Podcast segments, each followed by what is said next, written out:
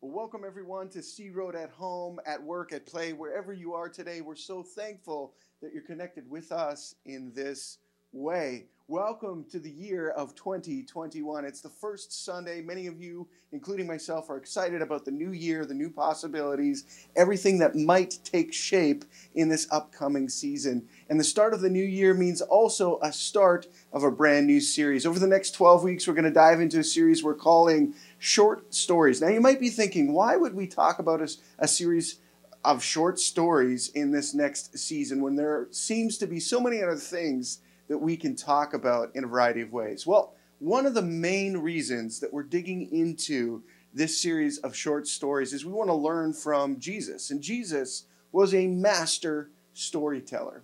In fact, you've heard from Don just a little bit before this talk that one of the greatest parts of a story, what makes a story great, is a great plot, a story, a, a line, a sequence of events that you can follow through on and be captivated by.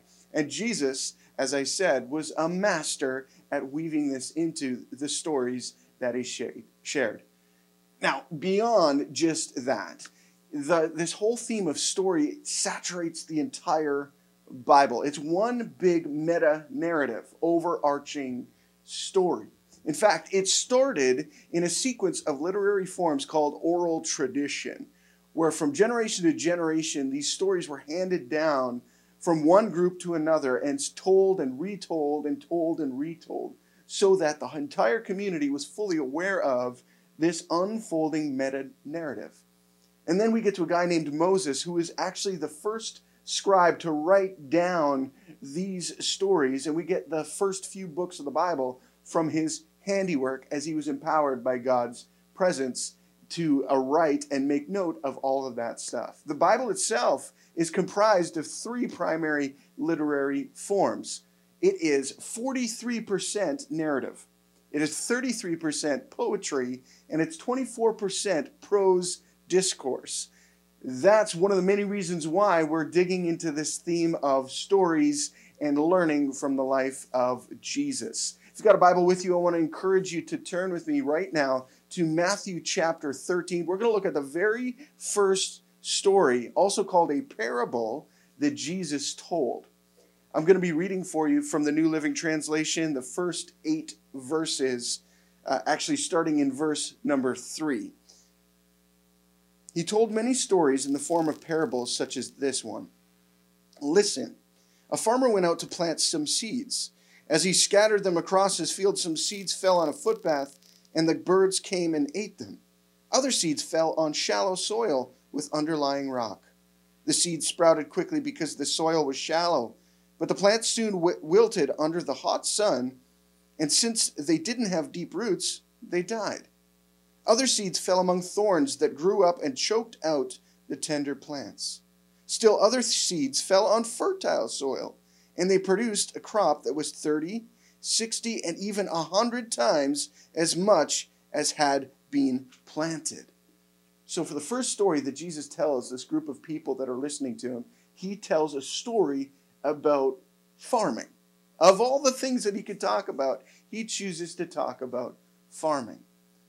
One of the many reasons why is the culture in which he lived in this moment in time where he first told this story was an agrarian culture, a farming culture. So people would have been very used to the whole idea of planting seeds. Now, we, when we think about farming today, it's very different than farming back in Jesus' time period. Farming today, when we're planting stuff, we got machinery to do a lot of the heavy lifting for us. But in Jesus' day, it was all done by hand.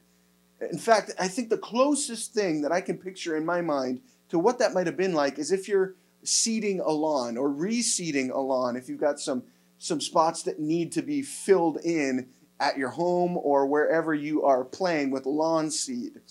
And as you're scattering the seed using a spreader or by hand, you might kind of identify with what Jesus is talking about. You've got a couple of roles that he highlights. He highlights this role of a farmer he highlights a role of a grower, and then he talks about four different types of soils. We're going to get into all of those together. Let's first talk about that role of the farmer. As I shared, that would have been a hands on experience where this farmer was literally casting seed wherever he went or she went by hand. It would have been machines involved, it would have been personal and intentional. And this farmer would have been fully aware that every seed that he or she was scattering was not going to necessarily germinate into a plant. Now, you and I need to be reminded of that.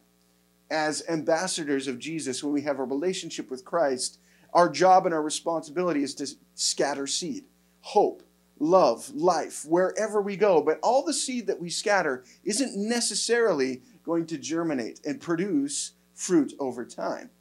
Yet, our job as the farmer in this story that Jesus is telling is simply to scatter the seed.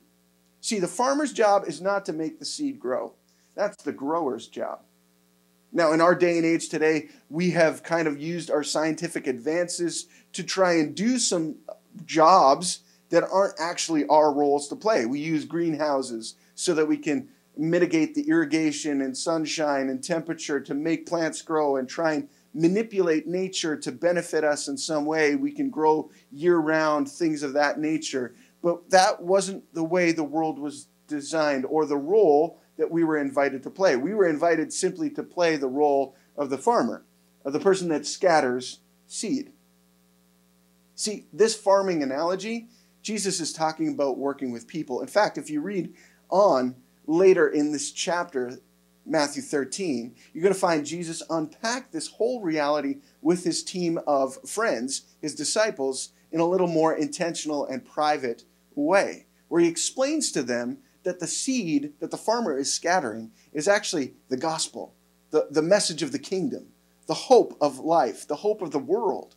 And he talks about the reality that not everybody that has seeds scattered in them, among them, or around them is actually going to in season or at that time respond to what is being shared with them.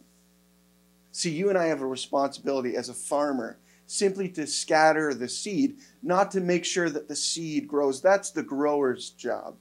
The grower's job is to make sure that that seed is watered, nurtured, has the right environment for which it, it succeeds and it grows and it develops into maturity. That's the difference between our role and God's role in the terms of loving people.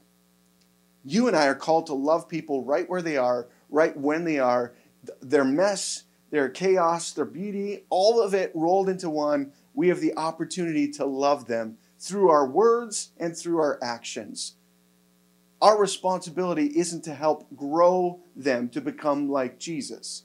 Yes, we're called to make disciples. We do that by being a living example, creating other followers of Jesus by being a living example of what it means to follow Christ on a daily basis. But you and I aren't responsible to do things that are actually meant for the role of God's presence or the Holy Spirit. See, you and I aren't responsible to convict people of sin, people who don't know God. That's not our re- responsibility. Our responsibility is just to scatter the seeds of truth and hope and life into their life.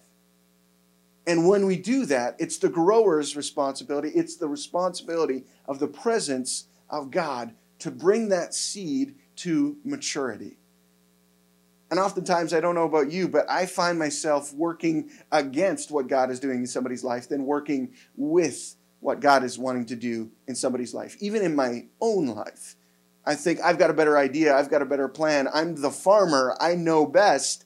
I'm going to make this happen. And instead, I have to submit to the process of what it means to farm and grow. If you talk to a farmer, it's one of the most faith filled vocations I think that is available on our planet. Because you are hoping, as you're investing that seed into the ground, that you're going to get a harvest in time and in season. It's the same thing when you choose to love people. We're hoping, we're hoping that in time and in season, there will be a harvest, a harvest filled with hope and life and joy and peace and kindness and grace and gentleness and so much more. But that harvest isn't up to the farmer, it's up to the grower. Jesus then transitions and he talks about four types of soil that this seed interacts with he talks about this soil on the footpath, this hardened soil. I don't know if you've ever been in an environment where you've seen footpaths worn in the dirt or in the grass. I'm reminded of actually the University of Calgary. On their campus, they have beautiful sidewalks all over the place. But did you know that we as people don't always walk on the sidewalk? We take the shortest point be- between two points, we go the shortest distance. And sometimes that means we walk wherever we want to walk, right through the middle of a garden or a green space of some kind. And as more people walk on that same path, it gets worn down to the point where not even weeds will grow in that hardened soil.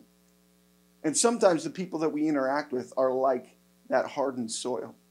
Feels like nothing that we do to love them or invest in them is actually growing and germinating joy or anything for the sake of God's kingdom.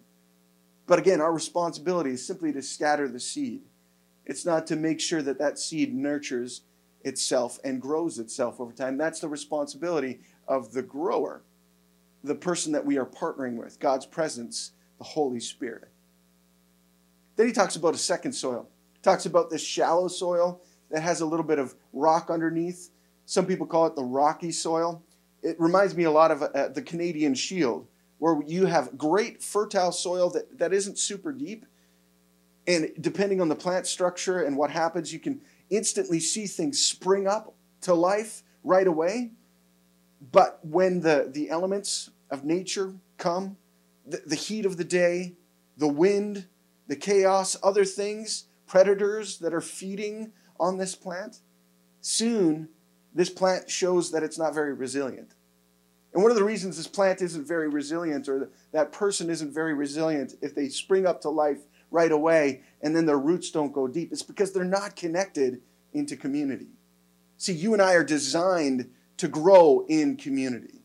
We have a responsibility to love one another, and we can't love one another unless we're connected to other people. And even in a season where we're physically distanced from one another, where we're isolated, where we're more digitally connected than personally, relationally connected in a face to face way, uh, we have the responsibility and opportunity to prioritize being connected to community. If you're feeling like you're withering, like you're drying up, like you're dying a slow death over time, I'm going to challenge you. Are you connected to community? Are you connected to Jesus? And are you connected to community? Are you prioritizing that?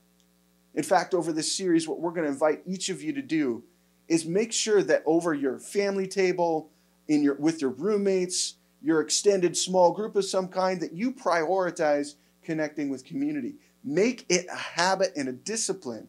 Allow it to saturate your calendar and invest the time that you need in order to ensure that you grow, you grow into full maturity with Jesus and with others over time. He talks about a third soil where the seed gets scattered into a bunch of weeds areas and thorns kind of grow up and they choke out the plant. And this young, vibrant plant that has much to offer dies over time because it gets choked out by everything around them. He's referring to the influences that you and I allow into our lives. Who are we listening to? Who are we allowing to invest in us? Who are we following and learning from? And are those influences ones that point us and grow us and inspire us to let Jesus uh, develop us to the fullest that he desires to? Or are they lies? Are they distractions? Are they things that put us in a place where death actually occurs instead of life? Think about it for a moment. If somebody in your world likes a certain uh, food item, let's talk about pineapple. I actually dislike pineapple, but my kids love pineapple. And no matter how hard I have tried to convince them otherwise, that pineapple is villainous, pineapple is disgusting, and does not belong in a palate of anybody or on anything, especially pizza. It's the worst. The thing is, the truth is that pineapple is actually nourishment. It's good for you if you enjoy eating it. And so my kids have allowed that lie that I've tried to tell, haven't allowed it to choke out the truth that pineapple is actually good. Pineapple is tasty. Pineapple is worth it in their minds. Now, I still don't participate in eating pineapple because I just don't enjoy it. But my kids have been able to stand steadfast, be resilient to stand against that, that untruth and realize that this food is actually good for them. That seems like a watered down or basic example of what Jesus is pointing at here, but the, the principle applies. You and I have a variety of influences from, from wealth to uh, information all over the place, variety of different teaching, different learnings, social media, you get it, that bombards us every single day. And what we allow to influence what we think about life, about people, about Jesus, about even COVID shapes our way forward. Are the things that we're permitting in our lives choking the life out of us? Are they actually helping us grow and develop over time in conjunction with the Holy Spirit? The fourth soil that Jesus refers to is this fertile soil where the seed just germinates and springs to life and develops a 30, 60, and even a hundredfold harvest out of one seed. That speaks to you and I. The hope that Jesus has for us, that we would intentionally allow Him to invest in us. The hope of the kingdom of the world, the kingdom of Jesus, the kingdom that is meant to reshape all of what we know, think, see, or do. The kingdom of heaven, the true kingdom that is supposed to influence our world and become the kingdom of the world. Not anything less than that. And you and I, when we allow God to have his way with us, become like the seed in that fourth soil, and we grow up and we develop a harvest over time within us and around us as we invest our health, our life, our fruit into the people that God places in our path. Now, the challenge for you and I is this the challenge is that we can easily spot people who fit in one of these categories the people that seem closed off and hardened and don't want anything to do with what we have to share with them about the message of Jesus. Uh, the people that spring up really quickly and then die over time because a set of circumstances has caused them to rethink or reevaluate this whole following Jesus thing. Uh, the people that get stuck or trapped in their heart or in their mind, their emotions are distracting, or all of their, their head knowledge is distracting, and they can't rationalize what it means to be a person of faith. And the people that are fertile, the people that are growing, the people that are becoming mature in Christ over time, maybe we can easily slot people into those categories. But can we examine our own lives and look at are there any spaces that reflect other soils other than that fertile soil in our own life? For example, if God is saying to something to you like, I need you to forgive somebody in your past, and you're holding on to it and saying, There is no way that I'm going to do that, you're responding like a seed in that first soil, hardened, unwilling to grow, and what God wants to do in you and through you is limited by that reality. Or maybe, maybe you're like that second soil. Maybe I'm like that second soil where I get this good idea and I'm like, yeah, I'm going to do that. I'm going to read the Bible every day, or I'm going to memorize scripture, or I'm going to make community a priority. And then over time, we just give up. It's too hard. We've been hurt one too many times. Somebody said something about us that just wasn't true, and now we're like, we don't ever want to connect with that person again. But maybe we have to do the hard work of developing resilience and allowing God to move us in us and through us for the sake of His hope and glory. Or maybe we're like the third soil at times where we let other influences, what people think, what people are saying, uh, choke the life out of us, choke the hope out of us, choke the, the joy out of us. See, these soils don't only represent individual people, they can also represent different pieces of our lives. And our lives are supposed to be a reflection of that fourth type of soil fertile, developing a harvest that's 30, 60, and 100 times fold of what is being invested in us. Let me ask you and let me ask me this simple question. With what Jesus is investing in us right now, is it developing fruit for his kingdom? Or is it developing something else? Are we allowing Jesus to have his way in us, through us, and around us in whatever capacity he so desires? Or are we giving him boundaries with, within which to function? See, following Jesus means being radical, it means being sold out, it means being willing to allow him to do whatever he wants, whenever he wants, wherever he wants with our lives. Our lives are not our own when we surrender to Jesus. And the cool thing about him is that he lovingly invites us, even to the hard things of changing our minds or changing our hearts about something or about someone. The truth about this short story is that you and I need to be reminded that we are all a work in progress. We're all growing to varying degrees, and we need to prioritize allowing Jesus to grow us. So, are you somebody that's going to invest, invest in people, making community a priority, allowing Jesus to shape you with His hope, His life, and His truth whenever He wants, wherever He wants, however He wants? Or are you going to resist what He wants to do in your life and through your life? My hope and prayer as we start this brand new year is that we would be a people of hope, a people of peace, a people who are willing to allow God to do whatever He wants in us, through us, and around us so that He can develop a harvest in us and around us for the sake of His name and His kingdom. What better way to end this kind of talk than going to a time of communion? A time of communion that reminds us that Jesus intentionally invested in you and I by offering his life in place for our lives. So if you've got some elements around you, a piece of bread or something of that nature, even a cracker would do, some juice, some water, whatever you have around you, would you get ready to participate in this experience with me? Jesus, on the night before he was betrayed, was gathered together with a group of his friends. They were eating dinner. And during dinner, he grabbed some bread and he broke it. And he said, This bread is a symbol of my body. When you eat it, eat it in remembrance of me. As we eat the bread that you have prepared, may we be reminded of God's goodness, God's investment, and God's hope that He is investing in us every single day. Let's eat together.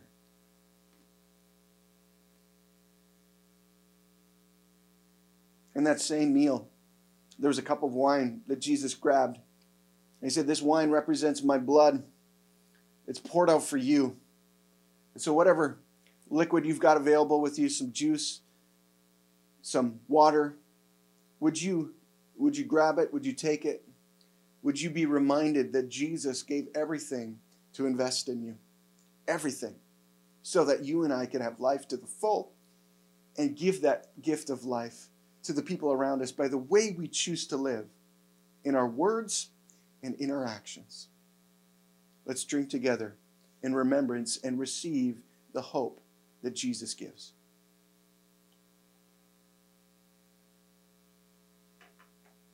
My hope and prayer is that you would allow Christ to be king of your life in every single facet.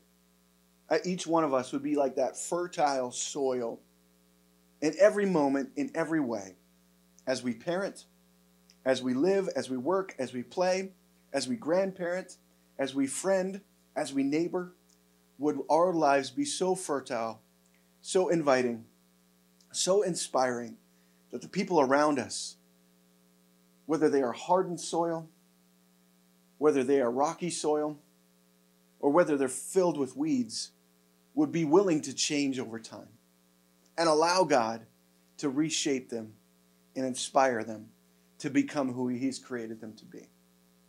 Let's pray together. Father, I'm so grateful for the truth of your word that reminds us that there is hope and life rooted in you. If there's anybody that's joining us today that does not yet know you as Savior and Lord and King, I pray that you would be you would have been speaking to them through this message of hope and truth. That you would have allowed them to experience you in a deep and meaningful way. And God, if there's any questions in their brain that are rattling around that just need to be answered, that they would have found an answer that satisfied, satisfies their curiosity. That answer rooted in you. God, I pray that you would allow us to be a people of hope and peace wherever you have planted us.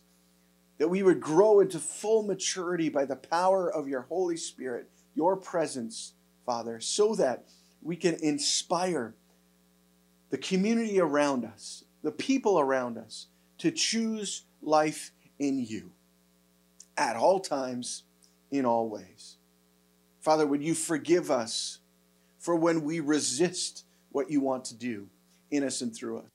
Would you give us the courage that we need to be resilient and steadfast in you? Would you give us the wisdom to know what is true and what is a lie, and the courage to embrace truth over anything that is less than that? God, we thank you for who you are, for how you invest in us, and for what you invite us into. May you continue to bless us each and every day so that we can be a blessing to those around us. We pray this in your name. Amen. God bless everyone. Remember, we love you and we're praying for you.